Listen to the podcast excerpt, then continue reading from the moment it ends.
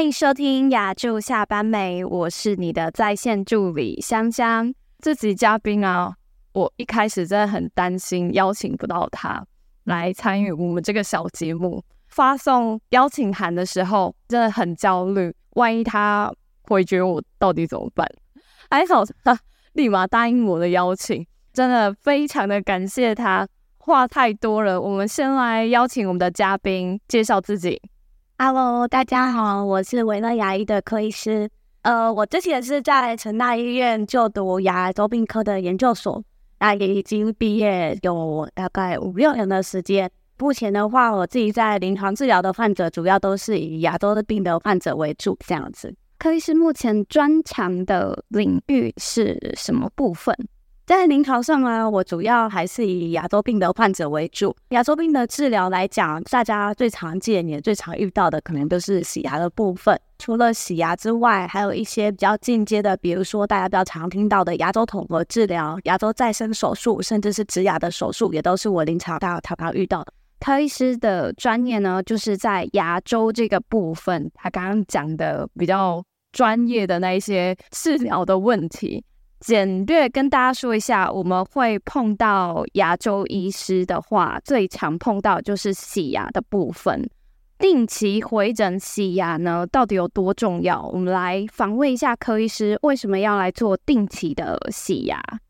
其实很多人他们在来洗牙的时候，都会跟我说：“哎呀，我就每天都有在刷牙，为什么我还需要来做洗牙的动作呢？”因为啊，其实就算你每天三餐饭后都有刷牙，其实你自己的清洁的时候，一定还是会有一些清洁的死角，可能是你牙刷没有办法放到的区域，或者是你自己根本就没有放到的地方，甚至没有搭配使用牙间刷、牙线，也会造成牙缝有一些容易有食物残渣，甚至是牙结石的堆积。所以在这个时候，定期回诊洗牙就变得非常重要。所以不是说。你每天都有刷牙，你就不用回来，就是定期洗牙，因为呃，牙科洗牙的部分跟你自己在家洗不一样。就像你自己买车子，有自己洗车，但是没有定期保养的概念是一样的。请问一下柯医师，有很多人呢会觉得说，洗牙是不是会让自己的牙齿越洗越薄，珐琅质啊，就是被牙医师洗掉？这个问题啊，其实我们在洗牙的时候啊，真的也很常遇到患者跟我们有这样子的 complain，跟大家讲说，你可以放一百万个心，放心的来做洗牙的这个动作，因为我们牙齿的珐琅质啊，它其实是一个非常坚固的一个结构，它甚至比我们的骨头还要坚硬，所以基本上如果我们是以超音波的方式用震动把牙齿表面的牙结石洗掉的话，其实是不会伤害到你的珐琅质的。牙科洗牙，洗牙的部分是用超音波下去去震动，把你的牙结石震掉，这是牙刷做不到的事情，是不会把你的珐琅质给洗剥掉的。还有人说，洗牙之后牙龈会一直流血，而且牙缝会变得很大，你的牙齿会掉下来。这个都市传说到底是不是真的？的确啊，我们在洗牙的时候啊，会造成一些牙龈出血的状况。那但其实这个出血的状况，除了要考虑患者本身凝血因素之外，其实你本身牙龈发炎的情形也有非常大的影响。所以呢，如果说我们是以正常的力道，正常的去清洁的话，其实稍微流一点血是没有关系的。如果你会担心口内有一些血味，会觉得不舒服，那可能我们就会建议患者在洗完牙可能半小时之后再来做进食的动作会比较好。那至于牙缝变大的部分的话，主要是因为其实很多患者来诊的时候，他原本牙缝都是已经整个被牙结石卡住了。在你把它清洁掉的结石清掉之后，患者就诶突然感觉到诶，我怎么有牙缝跑出来？我的牙缝变大了。可其实你的牙缝没有变大，你的牙缝只是从原本被塞住让它跑出来而已。这是回到一个健康正常该有的状况。对，所以你如果洗完牙觉得你的缝变很大，但是因为你的缝原本就应该长这样子，因为很多牙结石卡在那边，所以让你觉得说，哎，为什么我洗完牙缝变得那么大？我们只是把脏东西把它清洁掉，会牙龈流血的部分呢，那个血水呢，其实它不会一直狂流，除非你有就是身体上面的一疾病，所以才会有牙龈一直不断出血。大概过半个小时就会好一点了，然后你再进食，这样是没有问题的。那很多人也会觉得说，哦，我洗完牙后，就是觉得我自己牙齿很容易酸，而且很敏感。所以是不是不要一直去洗牙，这样子会比较好一点点？啊，有些患者他的确在洗完牙之后，他会觉得好像会有一些牙齿变得比较酸软的情况。那这样的状况的病人呢，他通常也是伴随着在一开始就比较多牙结石堆积在牙齿牙根表面的地方。你可以想象，你的脚如果原本是穿着长裤。可是呢，当你的裤管被剪掉一截之后，变成七分裤，你的小腿肯定会觉得有点冷。我的意思说的就是说，如果你的牙根原本都是整个被牙结石包住了，其实你的牙齿没有办法感受到外在的温度啊，或是食物啊、酸啊、甜的变化。但是当你把这些结石把它清洁掉之后，牙根可以直接感受到一些温度的变化，甚至是食物的酸味。牙齿呢，有可能产生一些酸软的现象，这也是正常的。而这样的现象通常在洗完之后一到两个礼拜，其实慢慢就会有改善了，所以不用太过担心。那个就是因为你上面有太多的呃牙结石，导致让你没有办法感觉到外界的会甜啊、会酸呐、啊，本身你就应该要感觉到的东西。那我们帮你洗掉之后，你就会突然觉得说：哇，我好有感觉哦。如果好有感觉，让你非常不舒服的话，其实一至两个礼拜，这个感觉就会慢慢的消退。我们再问一下柯医师，为什么我去洗牙，然后洗完牙齿，我的牙齿没有变白？呃，其实啊，洗牙啊，我们追求的并不是单纯的为了美观这个需求。洗牙完之后，其实我们只是把牙齿表面的牙结石啊清洁掉，所以它呈现出来的是你牙齿本身的颜色。如果患者他是非常的在意自己牙齿的颜色，好像比较暗啊，或者是比较偏黄，那么可能要先把牙齿的颜色染色分成到底是外在的染色还是内在的染色来做评估，才有办法进一步去评估是不是有必要配合做美白需求。其实洗牙的部分，我们是主要帮你清洁牙结石的部分，然后在清洁的过程中呢，稍微帮你检查有没有蛀牙或是牙齿的其他状况。至于你要就是洗完牙，然后牙齿变超白，通常呢这个部分是不太可能的，因为我们只是帮你洗掉你外在的那些染色的部分。洗完牙之后，你会回到你自己牙齿本身的颜色。如果说你想要让自己牙齿变更白的话，可能额外的咨询牙医师。诶，你现在的牙齿状况可不可以变白？然后用什么样的方式下去变白？这样子，这个两个呢是不同的一个项目跟不同的疗程。好，那说了这么多有关于洗牙的迷思。建议多久到诊所洗牙一次？通常一般来说啊，自保给付的话是满十二岁以上的人都可以半年才可以洗牙一次。那但是针对一些特殊的状况，比如说像是孕妇，或是你本身有口干症、有牙周病，甚至是有脑血管疾病，甚至是身心障碍，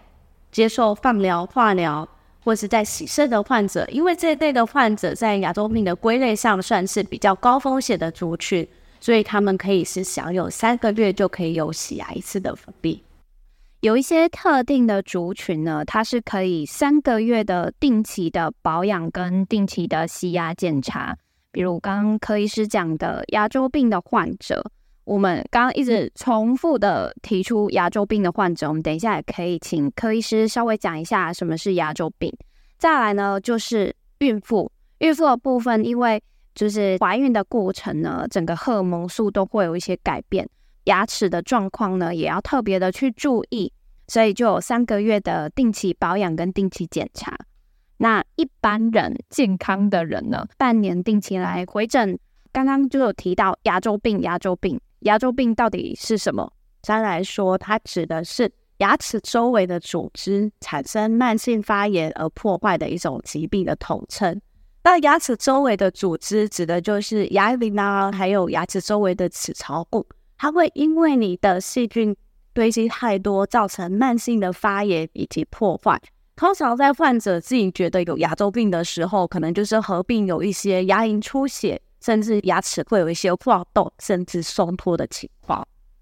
如果你觉得你自己有牙周病，会牙齿常常无缘无故的出血。或是呢，你牙齿会有晃动的这样子的症状，可能就是牙周病的潜在风险，可以到诊所呢给医师做一个评估，看你有没有牙周病这样子的部分。牙周病我们刚刚有讲，牙周病就是属于呢可以定期三个月检查跟一些保养的部分。洗牙注意事项，或是洗牙完、洗牙前有该注意的一些东西吗？我们请科医师稍微帮我们。整理一下下，想要提醒大家的就是说，并不是每一个人都那么适合，就是直接第一步就跑来诊所。诶，我就是要洗牙。到底有哪一些人在洗牙之前，我们需要先做评估，甚至是需要先会诊其他科的医生？第一个就是凝血功能异常的患者，因为在洗牙的过程当中，一定会有一些口内会有一些出血的情况。但如果本身他凝血因子有缺乏，比如说血友病的患者。可能就在洗牙之前，会需要先去注射一些凝血因子，才有办法去做后续洗牙的动作，以免造成洗完之后持续的流血不止的状况。第二个的话，就是可能是有一些之前有感染过细菌性心内膜炎啊，或者是有一些心脏瓣膜的问题的患者，因为担心他在洗牙完之后，因为菌血症而产生心内膜炎的话。有可能会需要在洗牙前，必须要先服用一些术前的抗生素，才能进行洗牙的动作。第三类的话，则是一些可能有慢性肺部疾病的患者。这几类的患者的话，我们可能会建议先会诊过该科的医师，确定身体状况 OK 之后，再来进行洗牙的步骤。就是有三大类，不是说你过来就说啊，我要洗牙，就可以洗牙。第一类就是血友病的患者。因为他们凝血功能呢会有一些异常，刚刚有说洗完牙可能会有稍微有一点牙龈出血啊，或是流血的部分，这对血友病的患者来讲呢，就是一个很大的一个风险。所以血友病的患者呢，第一次来我们可能就不会先做洗牙的动作，会跟他讲说，哦，评估完牙齿，然后请他回去打这些药剂，然后再回来做洗牙这个动作。再来就是心内膜炎的患者，第三种呢就是肺部的慢性疾病的患者。这三类呢，其实我们进来都是要先做评估，因为洗牙后续会造成的风险，对他们这三大类群的人来讲是不可预测性的。既然今天已经理清了这么多洗牙的一些基本观念，我们的日常保养、日常的刷牙到底该怎么做呢？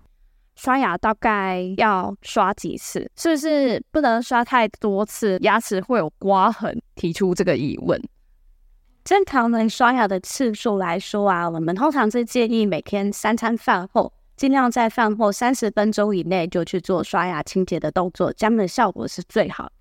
那其实刷牙会不会刷到太多次？基本上不至于会有这么勤劳的病人。比起太多次，其实我比较担心患者是施力不当。比如说你在清洁的时候，你选择用一毛的牙刷，然后在刷的时候都非常的用力，你想要把它刷得很干净的时候，反而这样的状况下比较容易造成一些牙齿表面或者是牙根表面的磨损的现象。其实是你刷牙的力道，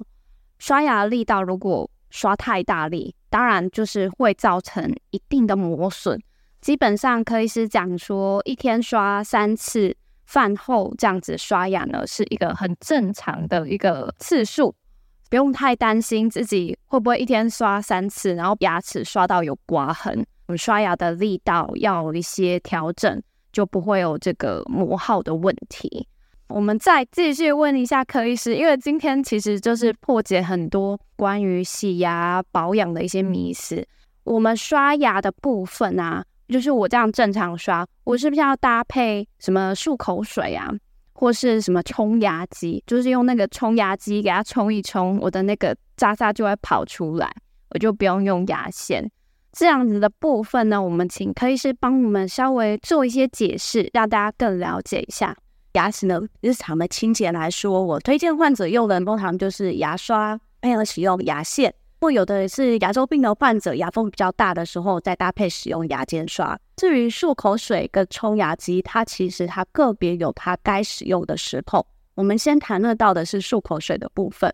漱口水的话，其实我们是不建议患者每天常规性的使用，因为它里面有一些特殊的成分，有可能会造成有一些牙齿染色，甚至是患者会有一些味觉改变的问题。所以，我们通常是建议患者是在诶口内有伤口，或者是你没有办法刷牙的时候，再搭配使用漱口水。至于冲牙机的话，它其实简单来说，它就是用一个水柱的方式去帮你把口内的一些食物的残渣把它冲掉。其实它并没有办法确实的帮你把囤积在牙齿表面的牙菌斑，甚至是你是牙结石把它清掉。冲牙机的话，一般来说，我比较不会建议患者去做够。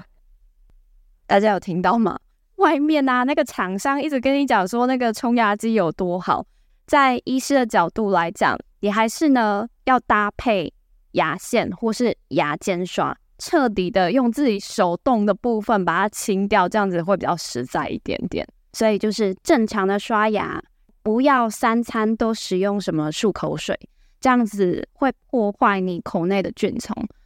外面都太多一些奇奇怪怪的，让大家有一些误解的一些迷思。今天请柯医师呢，也是重新的去厘清，有一些正确的牙齿保养的观念，不要让自己呢又花钱，然后又不知道自己牙齿怎么保养。柯医师，你觉得有什么方法可以让健康观念呢可以更加落实，更让大家知道说牙齿到底该怎么去照顾？呃，患者来到诊间的话，通常他们会觉得第一线面对的是医师，那但是医师呢，其实他大部分的时间都是用在做治疗的项目，所以我觉得在这个时候，助理的角色就非常非常的重要。助理他其实除了大家一般比较常看到的就是，哎，医师在洗牙的时候，他在旁边帮我吸口水啊。除了这个之外，我觉得助理其实对于口腔卫生的概念，他也有一定程度的了解。那口腔卫生的部分的话，也不是一般讲的，诶，就是你一天刷牙刷三次这么简单而已。因为每个人依照他的齿列的排列的不同，牙周的状况的不同，其实每个人所需要使用的洁牙的产品以及使用的方式都是不一样的。所以在这个时候的话，如果助理可以介入去做协助，教患者确实该怎么使用这些卫生的产品的话，其实会有非常非常大的帮助。医生本职的工作呢，就是帮你看好牙齿。当然，这个卫教部分呢，有一定的程度需要助理下去帮忙落实大家的医疗观念，可以在疗程里面可以去完整的去了解。牙科医师呢，跟助理必须要一定的相互配合，整个牙科的疗程才可以非常顺利的进行。讲了这么多，其实也是回应了很多网友啊跟我提问的一些问题，然后我做一个统整，然后来问一下柯医师这些大家认知上面的问题，帮大家做一个导正的部分。希望我们做这一集，大家对牙齿的保健观念呢，让看牙这件事情呢不会再这么的恐怖，因为你都知道医师到底要来对你做什么。所以可能就会比较不会那么害怕，也希望大家牙齿都可以照顾好，不要觉得说哦，我牙齿掉光光，到时候再做做假牙就好了。自己的牙齿还是最好的。很谢谢柯医师，今天的内容就到这里。大家有什么疑问，对牙齿还有什么想法，就可以到节目下方留言给我们，都会一一的帮你们做解答，或是请医生来帮我们做解答。牙柱下班美的 IGFB 还有 YouTube，那里会有定期的预告短片。喜欢这个节目呢，可以到 Apple Podcast 开启你的订阅，帮我们按下五星好评，让更多人可以知道这个节目。就下期再见喽，拜拜，拜拜。